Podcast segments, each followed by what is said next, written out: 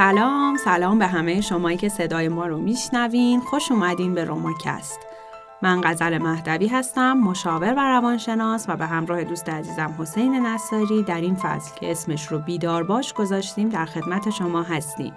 در هر اپیزود از این فصل قرار نکات و مطالب اصلی کتاب مهم و کاربردی در زمینه روانشناسی و توسعه فردی رو با هم مرور کنیم. سلام حسین نصاری هستم و شما به اپیزود چهارم بیدار باش گوش می‌دید اپیزود چهارم رو داریم که بخش دوم کتاب رواقیگری هستش که توی بخش اول بهتون توضیح دادیم که اصلا این کتاب ماهیتش چیه و در رابطه با چه موضوعی داره صحبت می‌کنه و رسیدیم به بخش دوم که 55 تمرین رواقی رو داریم. البته ما 55 تاشو نداریم. چند تا رو داریم غزل؟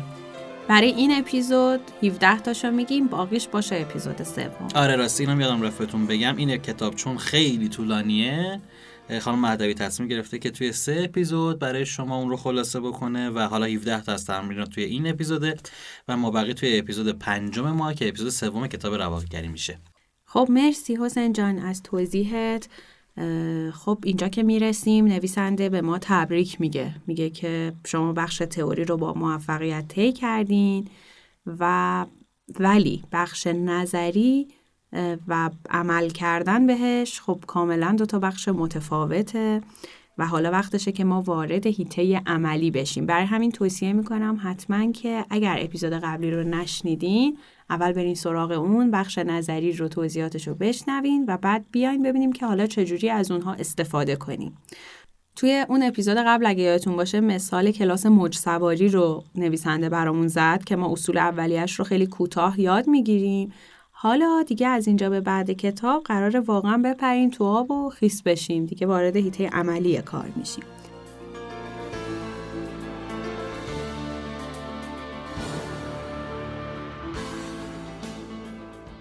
البته اینو در نظر بگیرین که شما ابر انسان نیستین و اینجوری نیست که تا این اصول رو خوندین دیگه بتونین تو زندگی انجامش بدین. باید مثل یه ورزشکار حرفه‌ای تمرین کنین.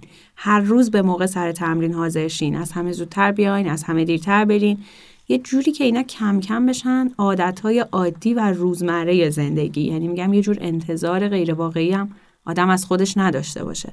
روش زندگی چیزی نیست که به زودی تغییر کنه.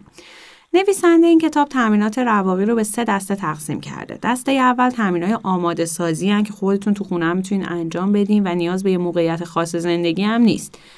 دسته دوم تمرینات موقعیت های پرچالش زندگی هستند و دسته سوم تمرینای موقعیت های بودن در کنار بقیه مردمن اینکه چجوری با آدم های پیچیده و چالش برانگیز سر و کار داشته باشیم.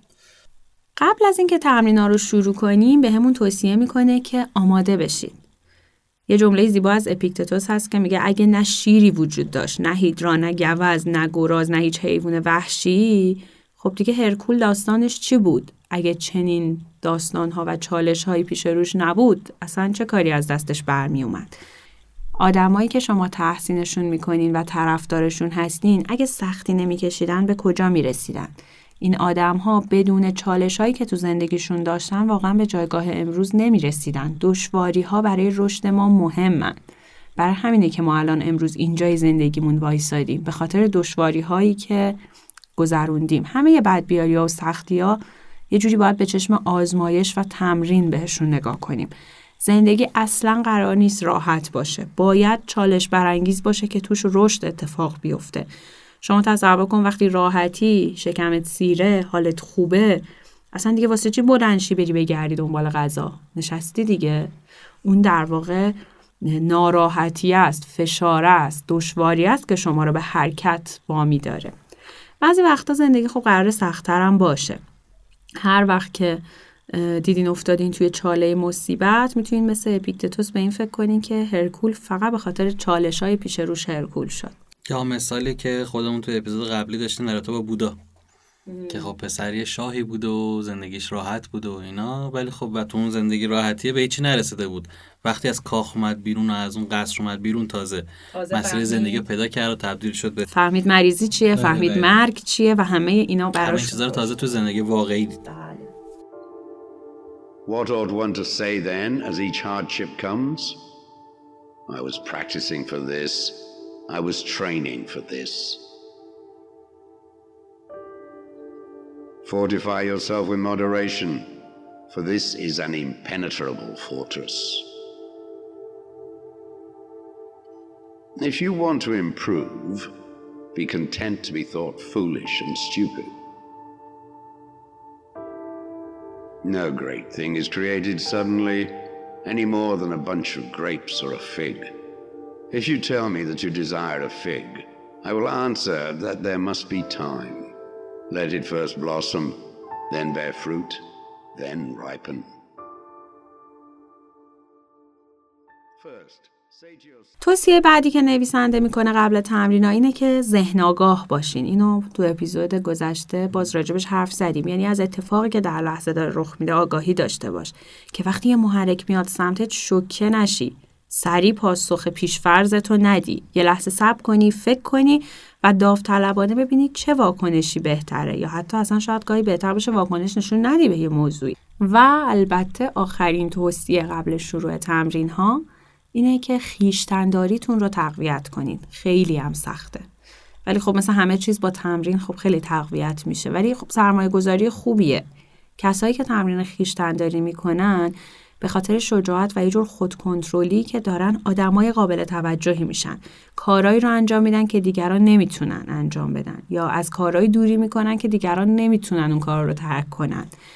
مثلا وقتی شما تصور کن مثلا یه خانواده گسیخته ای که درگیر اعتیادن در با داغون شدن اوضاعشون به هم ریخته و آشفته است می‌بینین یهو می‌بینی مثلا یکی از این بچه ها هست که هم درگیر اعتیاد نشده بعد مثلا رفته یه فنی هنری چیزی یاد گرفته داره کار می‌کنه موفق شده و اصلا داره به خانوادهش هم کمک می‌کنه. چه حسی بهش دارین؟ این آدمیه که با بقیه اون محیط اطرافش متفاوته و خیشتنداری می‌تونه همچین آدمی بسازه. دقیقا همینه دیگه. چون این آدمایی که تفاوتی با آدم اطرافش نداشته همه توی یه شرایط زندگی کردن. یه چیزی در درون اون آدم بوده که تونسته تغییرش بده که حالا همین خیشتنداری میشه به گفته نویسنده.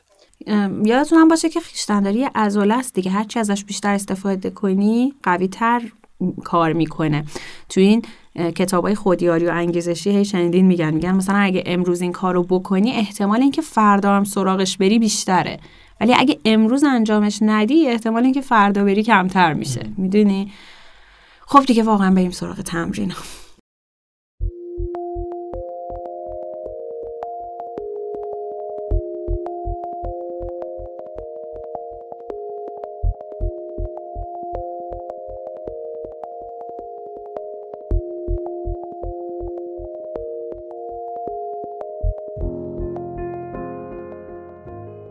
تمرین یک هنر رضایت داشتن.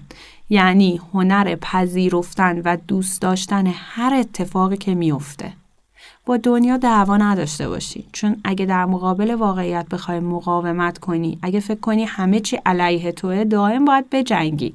و خب چون اون خیلی قوی تره یعنی دائم باید شکستم بخوری. به جای این فکر کنیم که اگه خواسته طبیعت همینه بذار همین باشه. هنر رضایت یعنی اینکه خواستت رو هماهنگ کنی با اتفاقی که داره میفته.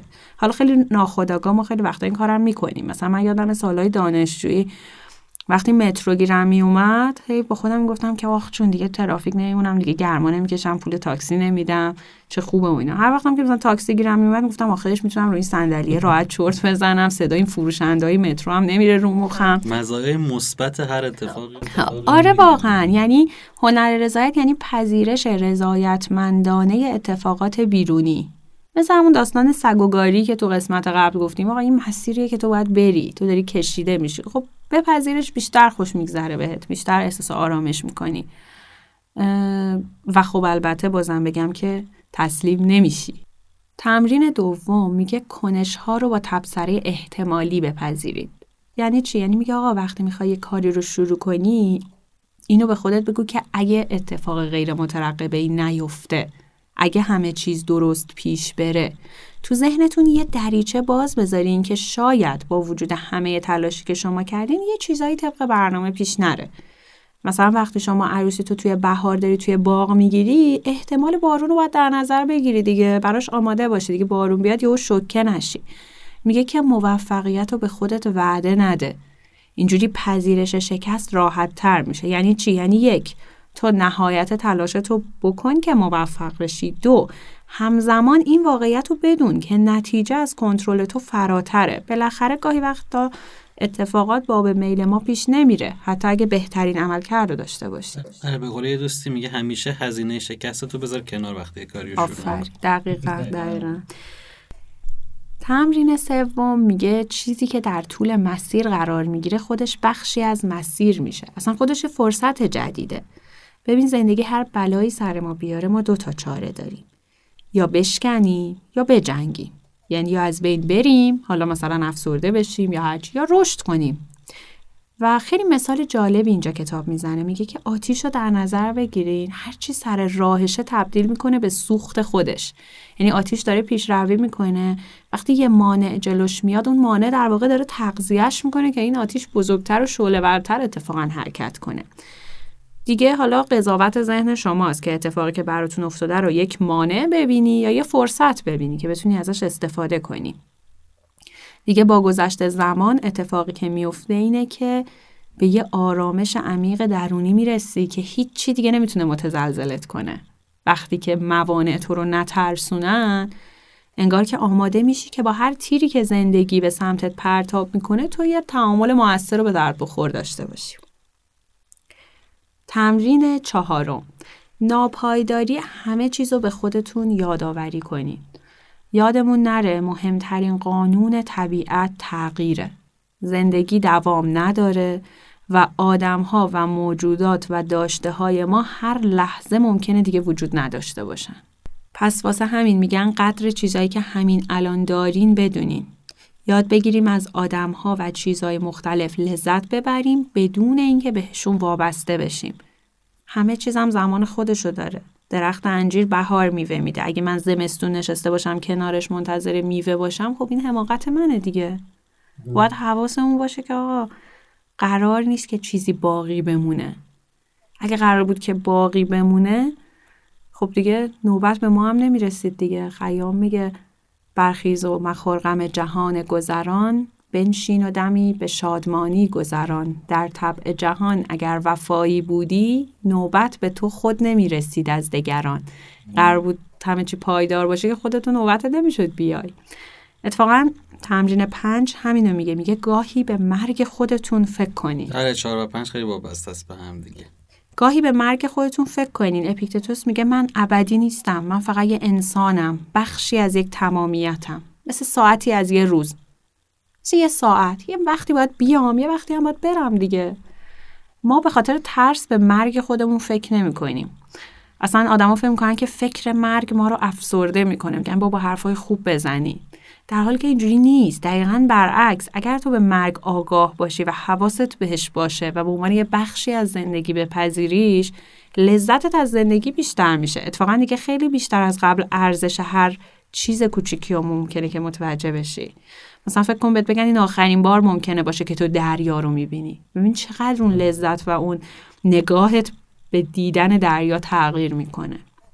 فکر کردن به مرگتون یه کمک دیگه که می‌کنه این که باعث میشه آدم تصمیمای تصادفی نگیره. چون می‌دونه که وقتش اونقدر طولانی نیست. تمرکز رو می‌ذاره رو چیزایی که واقعا با ارزشه. آولوس فیلسوف رواقی میگه هر روز صبح که بیدار میشین به خودتون یادآوری کنین که زنده بودن، نفس کشیدن، فکر کردن، لذت بردن، دوست داشتن اینا چه داشته های با ارزشی هستن؟ متاسفانه بیشتر آدما موقع اینو می‌فهمن چون اینو از نزدیک فکر کنم همه دیده باشن. آدمایی که حالا یه بیماری می‌گیرن و می‌دونن چند وقت دیگه میمیرن اصلا شکل دیدگاهشون دیدشون به زندگی خیلی عوض میشه. بله. و واقعا اون موقع دیره ها وقتی این این حس رو پیدا می‌کنیم موقعیه که دیگه تو تقریبا تایم مردن تو می‌دونی کیه.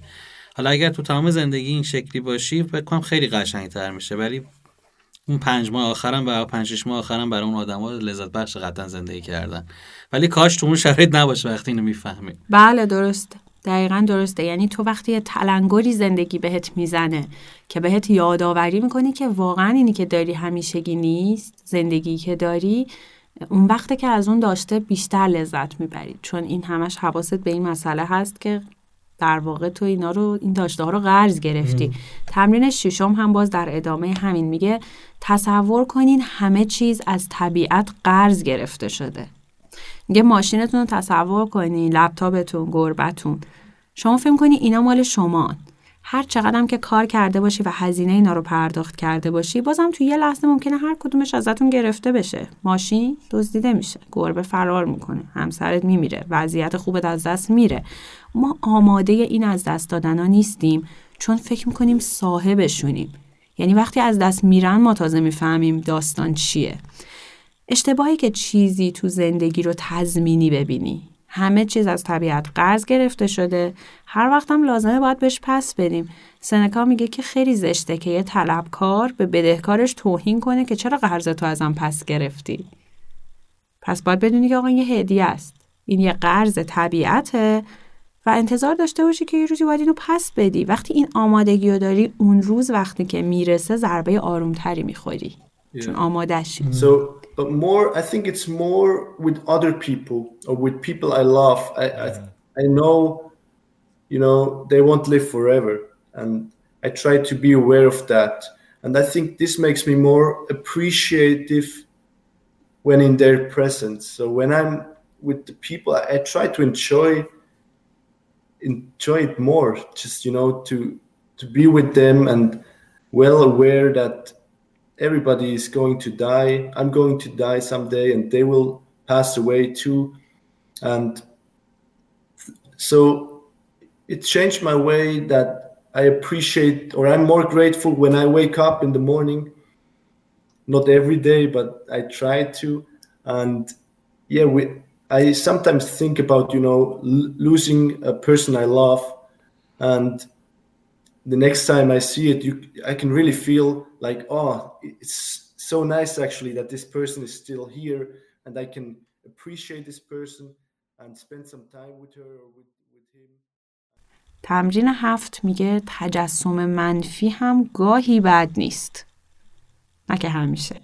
آره منفی باف نباشیم ولی خوبش فکرم بکن اگه می‌خواین موقع مواجهه با بدبیاری ها آماده تر باشین باید گاهی اون بدبیاری ها رو تجسم کنین که ذهنتون یه مرحله برای رویارویی باش آماده تر باشه. مثل اون مانوری که سربازات دارن مثلا خشم شب. که اگه واقعا یه شب به سنگرها حمله شد آمادگی سربازا بیشتر باشه. وقتی یه اتفاقی میفته و ما کاملا احساس حیرت می‌کنیم یا احساس می‌کنیم نابود شدیم خب معلومه که ما احتمال وقوع اون حادثه رو در نظر نگرفتیم دیگه که هیچ آمادگی براش نداریم.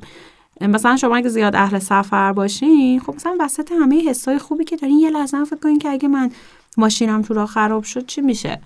بعد واسه خودت تو ذهنت یه راه حل احتمالی یه سناریویی یه چیزی تصور می‌کنی. اینجوری اگه که تو این مسیرهای زیادی که میری تو جاده یه جا هم خراب شد یه پیش آمادگی داری بتونی یه تصمیم بهتری بگیری. میگن اون بکسری که همیشه آماده ضربه است بهتر عمل می‌کنه. دقیقا چون یه مثال شخصی برام یه بار واقعا من تو کوه به حد مرگ رسیدم با یکی از دوستام تو برف گیر کردیم و اینا و اون لحظه ما موقع که داشتیم می‌رفتیم فکر اون برف شدید و گیر کردن تو کوه نداشتیم دیگه. از اون به بعد همیشه دیگه همیشه اگر بریم این احتمال تو سرمون هست که یه لحظه است دیگه یه لحظه. دقیقا تو اتفاق اینجوری بود که تو یه رو برف اومد مه شد و ما راه گم کردیم. و میگم همه چیز یه لحظه است تو همه اتفاقا. یه مثال خیلی معروفی هم هست که میگن که آدم خوشبینه هواپیما رو درست کرد بعد بینه چتر نجات درست کرد. دقیقا همونه دیگه. اون دیدگاه منفیه هم می‌تونه یه جایی به درد بخوره برای همه. تمرین شماره هشت میگه که ناراحتی داوطلبانه گاهی به خودتون بدین. گاهی یه تمرینایی که برامون یه کمی سختی میاره به خودمون بدیم مثلا کمتر غذا خوردن. این ماه مثلا قرار کمتر پول خرج کنم. ها ایرانیا سالاست دارن اینو تمرین آره اون تمرین اجباری توفیق اجباری نه. گاهی یه تمرینایی که برامون یکم سختی میاره باعث میشه که ما وابستگیمون به داشته هامون یه ذره کم بشه. باعث میشه مثلا اشتهامون نسبت به خیلی چیزا کمتر بشه و از اون طرف هم قدردان چیزایی که داریم باشیم و هم از اون ور سختی واقعی که رسید بلد باشی چجوری دووم بیاری. مثلا گاهی لذتی رو آمدانه ندید بگیریم. مثلا فرض کن وقتی می‌تونی یه کیک خوشمزه رو بخوری تصمیم بگیری نخوری. یا مثلا یه بار که یه مهمونی دعوتی تصمیم بگیری این دفعه رو نری. ببین هدف تنبیه خودمون نیستا می‌خوایم منطقه آسایشمون رو بزرگتر کنیم. می‌خوام گاهی کارهای سختم تمرین کنیم. تمرین کنیم که در شرایطی که نگفتن سخته ما بتونیم نبگیم اگه لازمه. همه این توصیه ها هم برای گهگاهه. حالا نگین رواقی ها میگن آقا سختی بکشین و اتفاقا میگن همه زندگی رو خوش باشین. یه سوالی که برای به وجود اومد از این بخش اون مرتاز هندی میگن بهشون درسته؟ تا یه جایی که من می‌شناسم خیلی این دیدگاهو دارن. ولی اون فکر کنم بخش افراطی همین دیدگاه دیگه یعنی اون دیدگاهشون اینه که آدم باید در زندگی سختی بکشه تا به کمال برسه. بعد مثلا یارو 40 سال دستشو بالا نگه میداره که سختی بکشه. اونا از همین میاد یعنی سوالم اینه که انگار یه برداشت اشتباه از همین موضوعه. نمی‌تونی بگی برداشت درست یا اشتباه اصلا وجود نداره. آدمیزاد بنا به شخصیتش بنا به آموزه هاش و بنا به باورها و اعتقاداتش یک مسیر زندگی رو برای خودش تعریف می‌کنه. اینکه این مسیر اشتباهه یا درسته اصلا در حیطه نیست که مثلا من اینجا بشینم به کس دیگه بتونه قضاوتش بکنه. ولی موضوع که ما در موردش می‌خوایم حرف بزنیم اینه که این قابلیت ها تمرین کردنش تو رو در مقابل فشارهای زندگی قوی می‌کنه. همون مرتاز هندی به واسطه همون فشار و ریاضتی که متحمل میشه آدم به خصوصی میشه. شما می‌بینی که مثلا طرف خودسوزی اعتراضی می‌تونه بکنه در حالی که تماما نشسته و تکون نمی‌خوره تمام بدنش میسوزه از آتیش. فارغ از غلط یا درست بودن بحث اینه که یک تمریناتی به تو یک توانی میده برای کارهایی که دیگری نمی‌تونه انجام بده. ولی در تصور و تفکری که رواقیگری میگه و تفکری که من شخصا حالا به نظرم نزدیکتر و برای زندگی خودم انتخاب کردم اصلا معنی نیست که هدیه زندگی رو ندیده بگیری. اتفاقا باید بازش کنی ازش لذت ببری. منتها آماده آسیباش هم باشی. چون قرار نیست همیشه خوشایند باشه. تو در واقع داری یه جوری قوی میشی برای اینکه با چالشاش هم بتونی خوب برخورد کنی. قوی برخورد کنی. تمرین نهم میگه که یک برنامه صبحگاهی مخصوص خودتون داشته باشین. این روتینه مهمه. هر جوری که دوست داری. حالا می‌تونی یکی دوست داره ورزش کنه یکی دوست داره مراقبه کنه یکی دوست داره به کارهای اون روز فکر کنه کارهایی که داره. مهم نیست. ولی یه برنامه صبحگاهی منظم داشته باشین. یعنی یهو از توی خواب شیرجه نزنی مثلا به محیط کاری شیرجه نزنی به اینستاگرامت شیرجه نزنی به دنیای شلوغ اطرافت. یه فرصتی به خودت بدی که با یک آرامشی روزت رو شروع کنی با یه برنامه ذهنی روزت رو شروع کنی. تمرین ده در ادامهش میگه یه برنامه شبانگاهی هم داشته باشی. یعنی مثلا قبل از خواب می‌تونی فکر کنی که روزی که طی کردی چه جوری بود مرورش کنی. چی کارا کردی؟ چطور گذشت؟ از کدوم نظر خوب یا بد عمل کردیم؟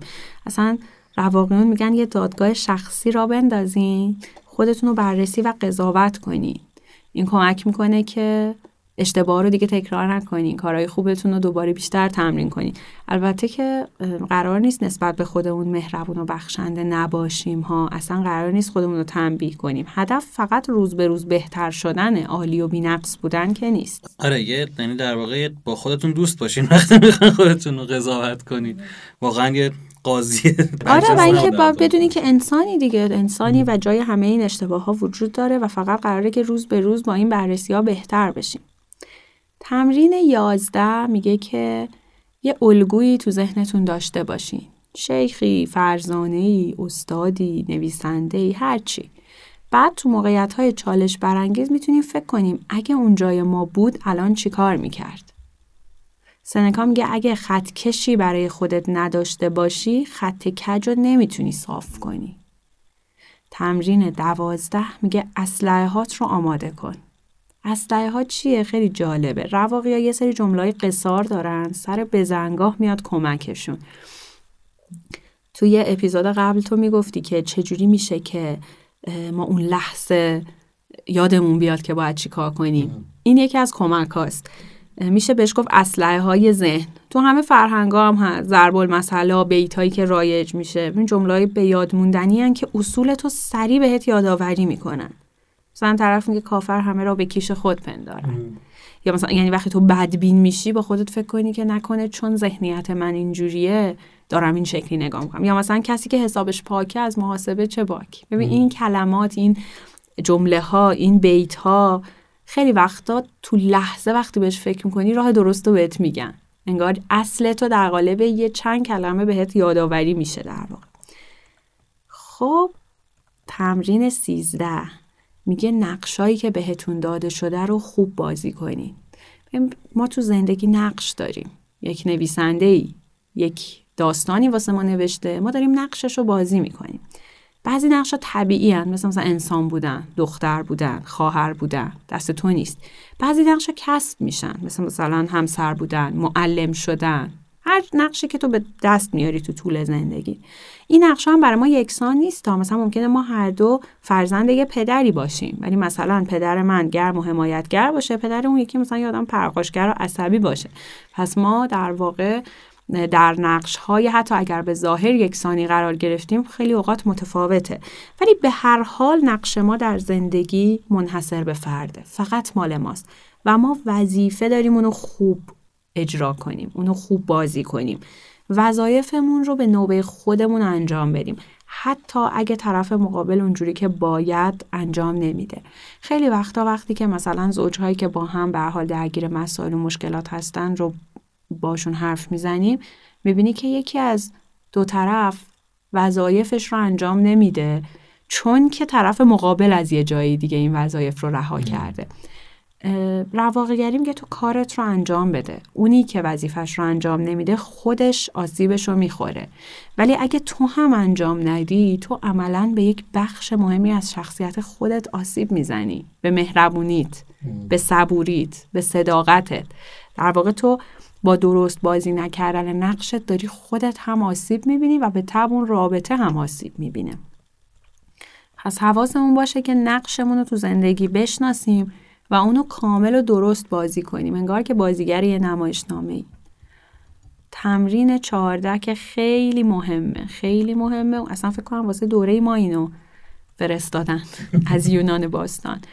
غیر ضروری ها رو حذف کنین. هیچ قطعیتی وجود نداره که فردایی وجود داره یا نه. وقتتون رو صرف چیزایی بیارزش نکنین. رفتاراتون تصادفی نباشه. چرا ساعت پخش ماهواره باید تعیین کنه که من چه فیلمی رو چه وقتی ببینم؟ خودت هر وقت خواستی هر فیلمی خواستی تا هر جا خواستی ببین. می‌دونی شنهای ساعت زمانمون خیلی زود میرن. اینو صرف چیزی کنیم که مهمه. آلیوس باز از فیلسوفای مهم رواقی میگه اگه دنبال رضایتین کمتر و بهتر عمل کنین. ببینین چیا اصله. یه کتابی هست به اسم اصلگرایی اسنشیالیسم اونم خیلی خوبی ماجرا رو توضیح میده. میگه که اولویت بندی کنین. هر چی که توی لیست اولویتاتون نیست رو حذف کنین. شما هم مثل بقیه 24 ساعت در روز فرصت داری. خودت تعیین می‌کنی که چطوری این ساعت ها رو سپری بکنی. آره دقیقا. یه سری آدم دیدی یه مثال بر خودشون می‌زنن میگن 24 ساعت تو یه روز برای ما کمه. همش کار داریم همش فلانیم. بعد وقتی باش صحبت می‌کنیم این نصف کارهایی که دارن ضروری نیست صرفا عادت کردن به انجام اون کارا. و وقتی هم بهشون میگی متاسفانه قبول کردن این موضوع خیلی سخت به خصوص کمالگرایی در دوره ما و در نسل جوون ما به خاطر نوع تربیتی که داشتیم خیلی زیاده. و خب آدمای کمالگرا این کار براشون سختتره که یه سری چیزها رو رها بکنن. به نفع چیزهای مهمتر. آره واقعا میگم اون قبولوندن این موضوع بهشون خیلی سخته. من خودم جون از اون زمره آدم های تنبلم معمولا همه غیر ضروری ها شاید بعضا یه سری ضروری ها رو حذف کرده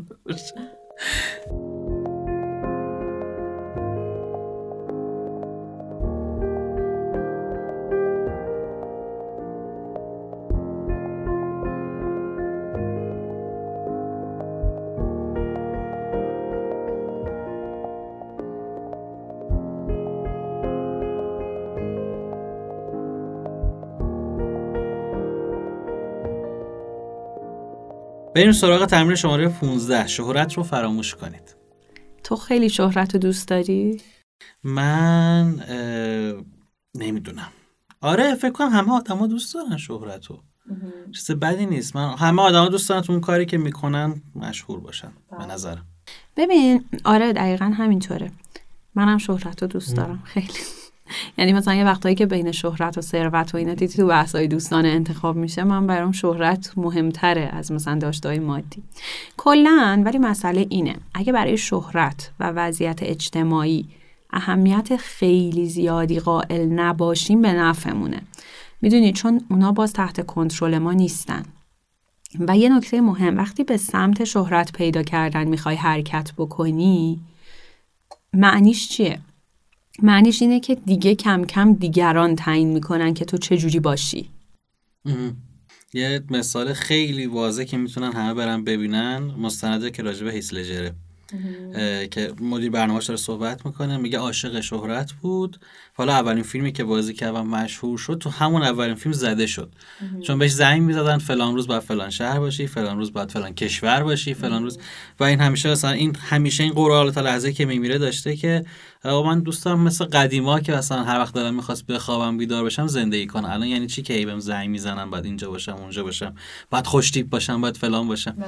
دقیقا این بحثیه که فکر کنم برای خیلی از آدمایی که مشهور میشن پیش میاد بله. بعد که شهرت بعد می‌دونی؟ به جز اون فشار کاری که به خاطر شهرت روته در مقابل مخاطبی هم که تو پیش شهرت داری دیگه باید تاییدش رو بگیری. یعنی انگار یه جوری به مرور تو هی تحت تسلط و اسیر دیگران میشی. البته باز این نره به اون سمت که شهرت چیز بدیه. بحث بیشتر نگاه ما به شهرته. نباید برای کارهایی که می‌کنیم منتظر تشکر یا دیده شدن باشیم. انجام کار درست خودش پاداش خودشه. و اگه کاری رو از روی عشق و با تمام توان انجام بدیم پاداشش پولش شهرتش همه چیز خودش سرازیر میشه. ببین یعنی انجام کار درست خودش پاداش خودشه. باید یاد بگیریم رضایت رو همونجا پیدا کنیم.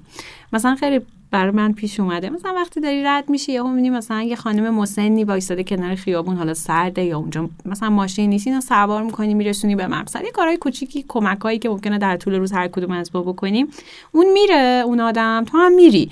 ولی حس خوب این کار خوبی که کردی تا مدت ها انگار تو وجود آدم میمونه. احساس خوبی که به خودت داری. این همون پاداشی که باید بگیری. دیگه تموم. دیگه دنبال چیز بیشتری نباید باشی. تمرین 16 میگه که مثل یک مینیمالیست ساده زندگی کنید. این هم باز نکته مهمیه. میگه دنبال ضرورت باشین نه افراد وسایل خونه ای که داری در حدی که کاربردی باشن و به کارت بیان انتخابشون کن. متناسب با نیازات انتخابشون کن. بیشتر چیزهای مختلفی که انبار می‌کنیم اضافیان زائدن فکر می‌کنی رایگانن ولی کلی هزینه پنهانی برای ما دارن داشته های اضافی. بیشتر همیشه بهتر نیست. رایگان همیشه رایگان نیست. اتفاقا هرچی درگیر تجملات میشی بیشتر توش فرو میری و رسیدن به بعدی هم اونقدر خوشحالترت نمی‌کنه. هی بیشتر و بیشتر می‌خوای. اپیکتتوس میگه آزادی با نابود کردن میل به دست میاد نه با ارزای اون. البته به این معنی نیست که ثروت بده یا رفاه خوب نیست. اصلا گفتم خیلی از فلاسفه رواقی اتفاقا خیلی هم ثروتمند بودن. منتها اولا معتقدن ثروت رو باید از راه درست و آبرومندانه به دست بیاری. در ثانی ثروت رو وارد خونه زندگیش می‌کنه نه قلبش. وقتی ثروت به دست میاد ما با روی باز میپذیریم ازش هم لذت می‌بریم. ولی باید آمادگی رهاییش هم داشته باشیم. سنکا میگه تاثیر ثروت روی یه آدم خردمند مثل تاثیر یک باد مطلوبه که مسیر دریانورد رو یه ذره تغییر میده. یعنی رواقیگری نمیگه از ثروت چشم پوشی کن ولی میگه متفکرانه ازش استفاده کن. و اینکه یادت نره که اینو از زندگی قرض گرفتی. هر وقتم بخواد باید بهش پس بدی همین. آره یه سر تمرین خیلی مرتبطن به هم. حالا فعلا بریم سراغ تمرینای بعدی. قطعا وقتی گوش بدین خودتون متوجه میشین. آره همینطوره. مثلا در مورد اون داستان غیر ضروری ها برمیگرده به همون که همه چیز به تو قرض داده شده. یعنی همونه بله. انگار مرتبطن دقیقا. فقط تو موقعیت های مختلف هی داره بهت یادآوری می‌کنه که بابا مثلا حالا باز جلوترم بریم توی تمرینات بعدی و حتی شاید اپیزود بعدی این صحبت ها میشه که مثلا غیر ضروری فقط داشتهات نیست. اطلاعات هم هست. فکرات هم هست. ببین تو مثلا از صبح پا میشی تا شب به اخبار گوش میدی. واقعا این چیزی که در کنترل تو نیست. و اطلاعات به این غیر ضروری بودنی که صبح تا شب داره وارد مغز تو میشه آیا توجه تو رو از بین نمی‌بره؟ آیا تمرکز تو برای کارهای مهم خودتو از بین نمی‌بره؟ دقیقا. الان بحث اخبار گفتی. یکی از عادتهای بدی که من داشتم تو خدمت. از روی بیکاری که آدم اونجا داره معمولا به بتالت میگذره تایمت ما روزنامه رو برمی داشتیم و ما سربازا شروع می‌کردیم مثلا بخش حوادثش رو خوندن. حالا چون اولش هیجان داشت. یعنی روز اول که میخوندیم هیجان داشت. بعد شد تبدیل شد به یه عادت برامون که این میخوندیم میخوندیم میخوندیم. بعد من حالا خودم بقیه بچه‌ها چون من باشون صحبت نمی‌کردم نمی‌دونستم. ولی بعد از مدت یه بدبینی عجیبی به همه چی داشتم. یعنی اصلا یه خبری یادم قشنگ خوندم که یه بنده خدا حالا مثلا رفته بود خونه رو رنگ کرد و شب تو اتاق خوابیده بود بوی رنگ شیمیایی کشته بودش. و این چاپ شده بود. و من به همه چی بدبین شده بودم. یعنی اینجوری بودم که چقدر ساده یعنی اصلا حتی فکرش هم نمی‌کرده وقتی اونجا بخواه بمیره و من اینجوری بودم که نکنه الان اصلا. برم ماشین منو بزنه فلان بشه. بعد اینجوری بودم خب اتفاق پیش میاد دیگه. یه وقت شاید اینجوری باشه یعنی یه روزی بری ماشین بزنه شب ما مریضی بمیری. ولی اون تایم واقعا سخت میگذشت چون معتاد شده بودم به موضوع اخبار. الان که فکر کنم هممون موضوع رو داریم. همش داریم اخبار مالی رو می‌خونیم تحریما فلان بیسار. و یه ناامیدی عجیبی همه رو گرفته بله. چون هر چی خبر می‌خونی همش بده. بله. و ذهنمون دیگه اصلا آمادگی اتفاق خوبو نداره. درسته. می‌دونی داستان اینه که اخبار اولا همش اتفاقات بده. به این دلیل که اتفاقات خوب اصولا ناگهانی نمیفته که بخواد گزارش بشه و در ثانی جذابیت خبری نداره. مثلا اینکه بگن امروز جنگل های فلان جا آتیش نگرفت که مثلا طبیعی نباید آره، آتیش بگیره.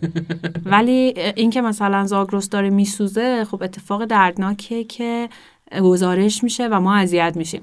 در حدی که آدم بتونه تاثیرگذار باشه کمک کننده به داستانهایی باشه خوبه که این تلاش اتفاق بیفته. ولی اضافه بر اون شنیدن این اخبارها در واقع جورایی تو رو از اصل کاری که باید بکنی می‌گیره و تمرین 17 هم همین رو در ادامه میگه. میگه زمانتون رو پس بگیری و تو خود کتاب اینجا اتفاقا به طور خاص به اخبارم اشاره می‌کنه.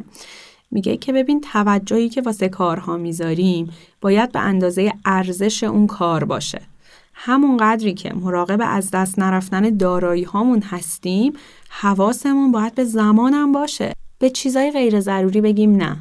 کارهایی که بی نتیجه هستن رو رها کنیم. حتی اگه یه مدت طولانیه که داریم انجام میدیم. خیلی وقتا آدم میگن نه دیگه من این همه مدت مثلا فلان رشته رو خوندم علیرغم اینکه بهش علاقه هم ندارم دیگه بذار ادامه بدم. در حالی که واسه اون ساخته نشده جایی که می‌فهمین مسیر اشتباهه و داره وقت شما به اشتباه صرف چیزی میشه که اولویتتون نیست و برای شما نیست رهاش کنین. خصوصا تو جامعه امروز که محرک های حواس پرت کن زیاد باز مثل همون اخباری که گفتیم. گفتیم آقا ما زمان و انرژیمون محدوده. واقعا حیف نیست بدیمش دست یه سری رسانه که اصلا معلوم نیست چه جوری با چه هدفی. راست و دروغ میپیچن و هم تحویل ذهن ما میدن. کلا حواسمون به هدر دهنده های زمان خیلی باید باشه. به توییتر به اینستاگرام به Xbox به ویدیوهای با مزه یوتیوب. چیزایی که همه‌جور صبح تا شب واسه هم میفرستیم. نه که کلا آدم رها کنه. به هر حال اینا بخشی از زندگی ما هستند الان.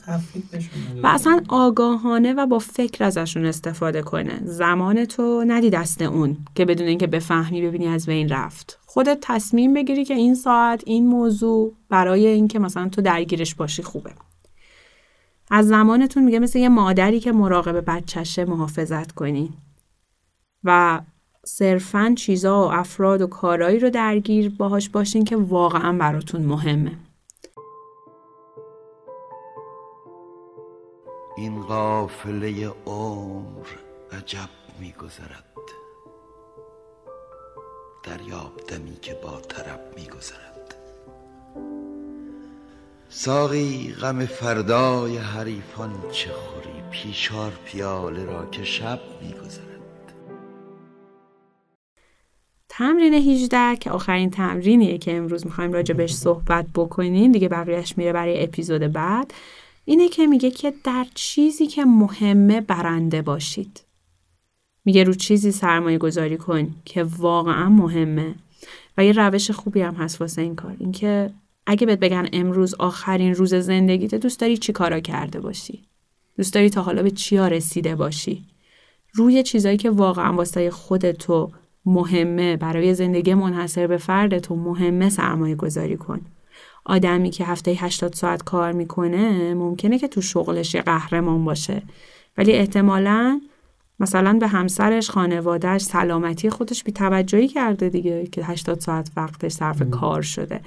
این اولویت ها رو آدم باید درست انتخاب زندگی مثل ترازو دیگه. اون تعادله باید همه جا حفظ بشه. توی کار تو خانواده همه جا.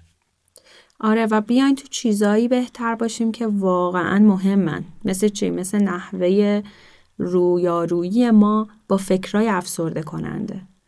مثل نحوه تبدیل شدن ما به یه شنونده خوب به یه مذاکره کننده خوب.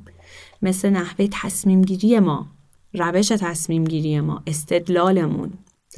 اینا رو روش سرمایه گذاری کنیم و براش تلاش کنیم. چرا؟ چون با ارزش ترین دارایی ما شخصیتمونه.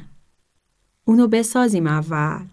بعد اون شخصیت ساخته شده به همون کمک می‌کنه که در چیزایی که برامون مهمن بتونیم برنده باشیم. خب دیگه فکر کنم بیشتر از این. دیگه ممکنه سنگین و زیاد بشه و ما اینجا متوقف می‌کنیم بحثو و شما رو میسپاریم. به اتفاقات خوب به فکر کردن راجع به این چیزا به تمرین کردن این نکات. انشالله تا اپیزود بعدی که در خدمتتون باشیم. دقیقا. امیدوارم این اپیزود واقعا تمرین هایی که داره به درتون بخوره و پیشنهاد می‌کنم حتما انجام بدید و تاثیرش رو فکر می‌کنم توی طولانی مدت توی زندگی بتونیم ببینیم. ولی بازم میگیم و قطعا حرف غزالم همینه که این تمرین ها به زبون خیلی سادن ولی تجربه کردنشون توی زندگی فکر می‌کنم واقعا سخت باشه. آره دیگه و تمرین می‌خواد مثل هر کاری که برای حرفه شدن در شما به تمرین احتیاج دارین قرار نیست یه دفعه این اتفاق بیفته. مرسی از همراهیتون. ممنونم از استودیو ریسمان و دوست عزیزم آرش قربانی که امروز میزبان ما بود.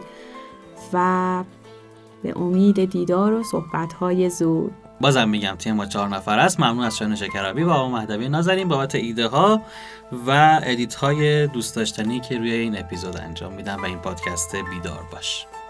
خسته نباشین. خدا نگهدار.